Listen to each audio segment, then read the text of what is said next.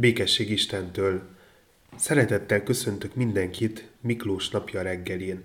Különösen kedves reggel ez, mind a Mikulás kis rajongói a gyermekek számára, mind a komoly felnőtt tisztelői számára. Hiszen ma hajnalban szokott ellátogatni a gyermekekhez, megkeresi a cipőjüket, és különféle figyelmességeket pakol bele. Gyakran még akkor is, ha nem sikerült megtakarítani őket és akkor is, ha csintalanok voltak, mert az igazi Mikulás szíve tele van szeretettel. Ugyanakkor ez az a nap, amikor sok szomorú, csalódott kételkedővel is találkozik az ember. Biztosan mindannyian találkoztunk már olyanokkal, akik nem hisznek a Mikulásban, mikor olyan gyermekekkel, fiatalokkal találkozom, akik kerek perec megmondják nekem, hogy a Mikulás nem létezik, és nincs semmi értelme az egész felhajtásnak, ami körülötte történik, olyankor mindig el szoktam mondani, hogy én ezt egészen másképpen gondolom. Majd el szoktam mondani, hogy Miklós Műra püspöke egy létező személy volt, akiről kevés történelmi adatunk van, viszont nagyon sok legenda maradt fenn vele vele kapcsolatosan. És ezek a legendák mind arról tanúskodnak, hogy rendkívül nagy lelkű ember lehetett. Egyszer megmentette város lakóit az éhaláltól, visszaszerzett kalózok által elrabolt műrai gyermekeket, illetve titokban egy-egy erszény aranyat csempészve a házukba hozományhoz juttatott három szegény lányt.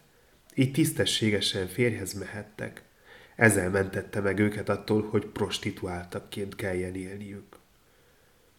Valószínűleg tehetős családba született, de amilyen volt, azt nem öncélúan, hanem mások megsegítésére használta. Ezután el szoktam azt is mondani, hogy bár ő bizonyítottan meghalt, mert ember volt, mint mi, de az önzetlenség és az ember szeretet nem halt ki vele együtt. Amiket ő tett, olyasmikre Isten segítségével mi is képesek vagyunk. Ha saját erőnkből nem is, de összefogva mindenképp. Én úgy hiszem, hogy a Mikulás él. Él addig, amíg él bennünk az a szellemiség, amelyben ő tevékenykedett, örömet szerezve és reményt adva a kicsiknek, az elesetteknek, a kilátástalan helyzetben levőknek. Az útmutató már az új szövetségből János evangéliuma első fejezetének a 14. versét ajánlja, amely így szól. Az ige testé lett és közöttünk lakozott, és láttuk az ő dicsőségét, mint az atya egyszülöttjének dicsőségét, aki teljes volt kegyelemmel és igazsággal. Ez az ige Jézusról szól, és arra hívja fel a figyelmünket, hogy ki is ő valójában – János evangéliumait arról tesz bizonyságot, hogy Jézusban, az Atya egyszülött fiában Isten ember közelivé vált, közösséget vállalt velünk, hozzánk a bűnt kivéve minden tekintetben hasonlóvá lett.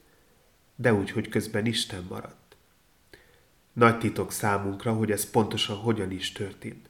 Ugyanakkor csodálatra méltó, hogy sokszor megtehette volna, különösen mikor földi élete végén a kereszten szenvedett, de az alatt a nagyjából három évtized alatt, míg közöttünk élt, sohasem cselekedett Istenként. Komolyan vette a küldetését, hogy értünk teljesen emberi válva fogja bejárni a szenvedések útját, megváltva bennünket. Így tett igazán minket.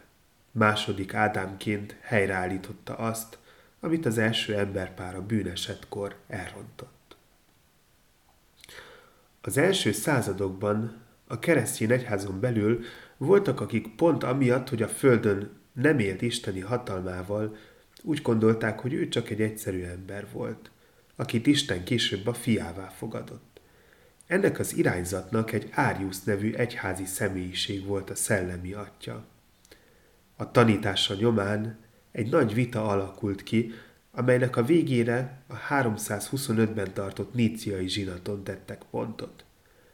Árius tanait elítélték, és a zsinat kimondta, hogy Jézus egyszerre Isten és egyszerre ember.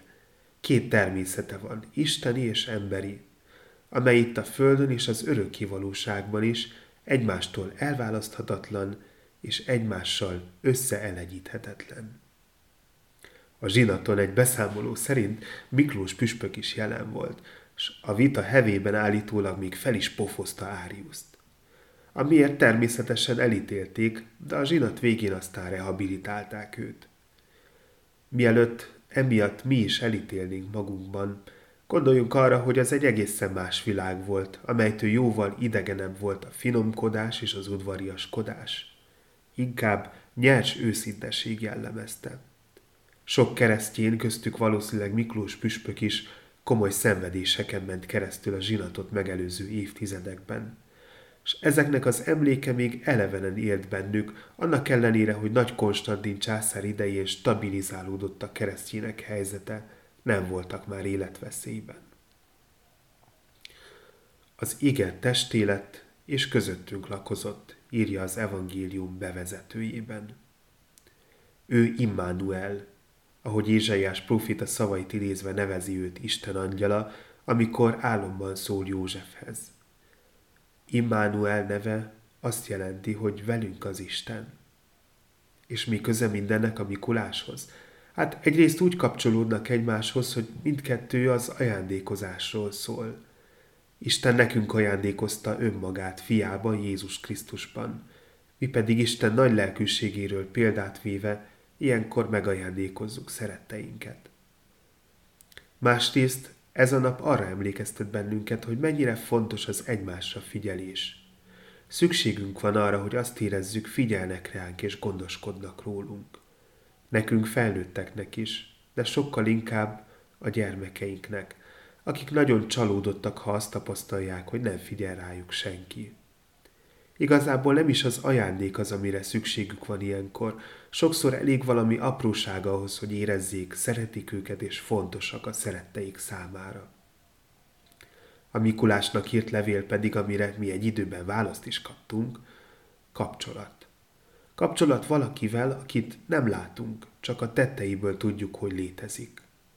Úgy gondolom, a Mikulásra várakozás egy fontos lépcsőfok Isten megismerésének az útján.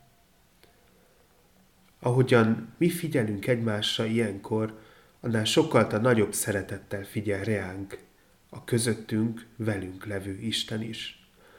Aki már nem úgy van velünk, mint az idők teljességében, nem test szerint, hanem egészen másként, igéje és szent lelke által. És így még inkább meghatároz bennünket, ha engedjük, hogy fellelkesítsen minket a szeretet minél teljesebb megélésére. Ő legyen az, aki segít bennünket mindig, amikor ajándékot készülünk adni, hogy szeretetünket és törődésünket kifejező ajándékaink mindig rámutassanak, hiszen egyedül ő minden jónak adója. Miklós püspök és mi is csupán eszközök vagyunk Isten kezében. A feladat, amit reánk bíz ilyenkor, talán a legnemesebb emberi feladatok egyike.